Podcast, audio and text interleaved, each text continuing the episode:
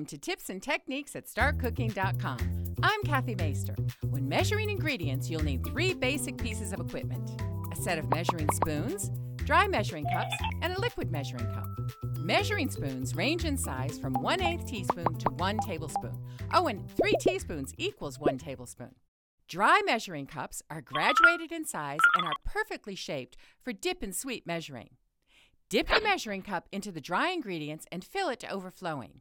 Then, with the straight edge of a knife, sweep the blade across the cup to get an exact amount.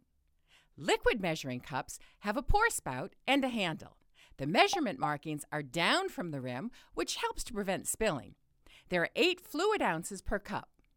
To measure liquids accurately, leave the cup on the counter, bend down at eye level, and look at the measurements from the outside of the cup. In some countries, they measure by weight, not by volume, but we'll save that for another time. Cheers!